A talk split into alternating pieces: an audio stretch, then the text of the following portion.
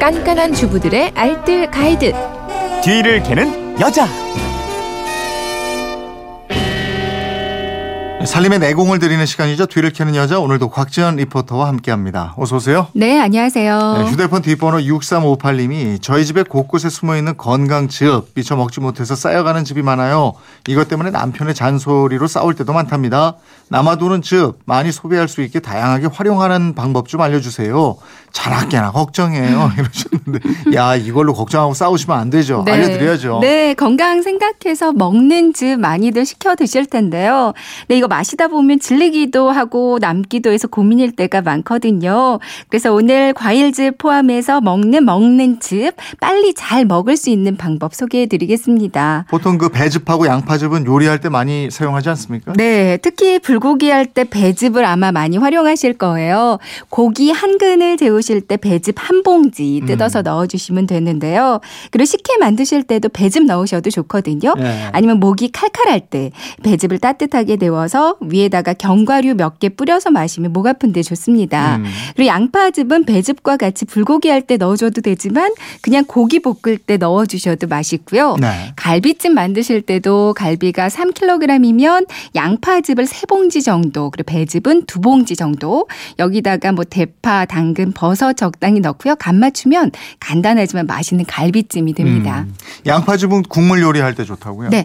국물 요리할 때도 조금씩 넣으셔도 좋거든요. 차돌 된장찌개 끓이실 때요. 네. 양파즙을 조금 넣으면 감칠맛이 최고고요. 음. 이 밖에도 닭볶음탕이나 제육볶음, 장조림할 때도 양파즙이나 배즙 넣으셔도 괜찮는데요.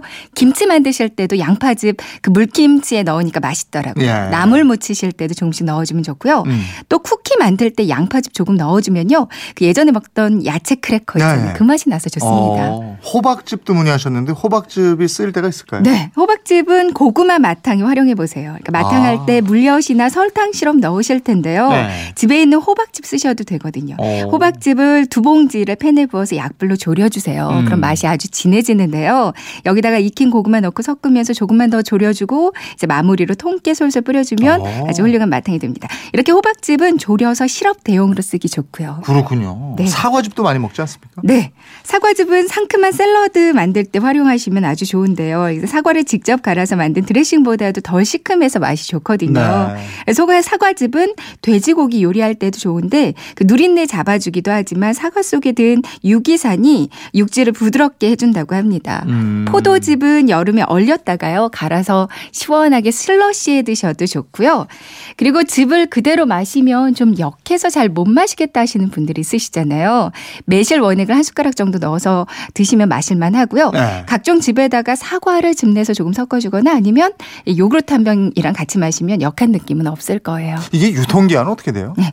전문가들이 조언하는 유통기한은요, 냉장 보관을 할 경우에는 제조 날짜로부터 6개월까지는 안전한 걸로 아. 보시면 되겠어요. 근데 어쩔 수 없이 상온 보관을 해야 한다면 서늘하고 그늘진 곳에 보관하는 게 좋은데 날씨가 더워지면 한 달 이내에는 좀 빨리 드시는 게 좋다고 아. 합니다. 6개월 넘은 건 아깝더라도 그냥 버리시고. 네, 그런 게 좋을 것 같아요. 네, 지금까지 뒤를 캐는 여자 곽지연 리포터 였습니다. 고맙습니다. 네, 고맙습니다.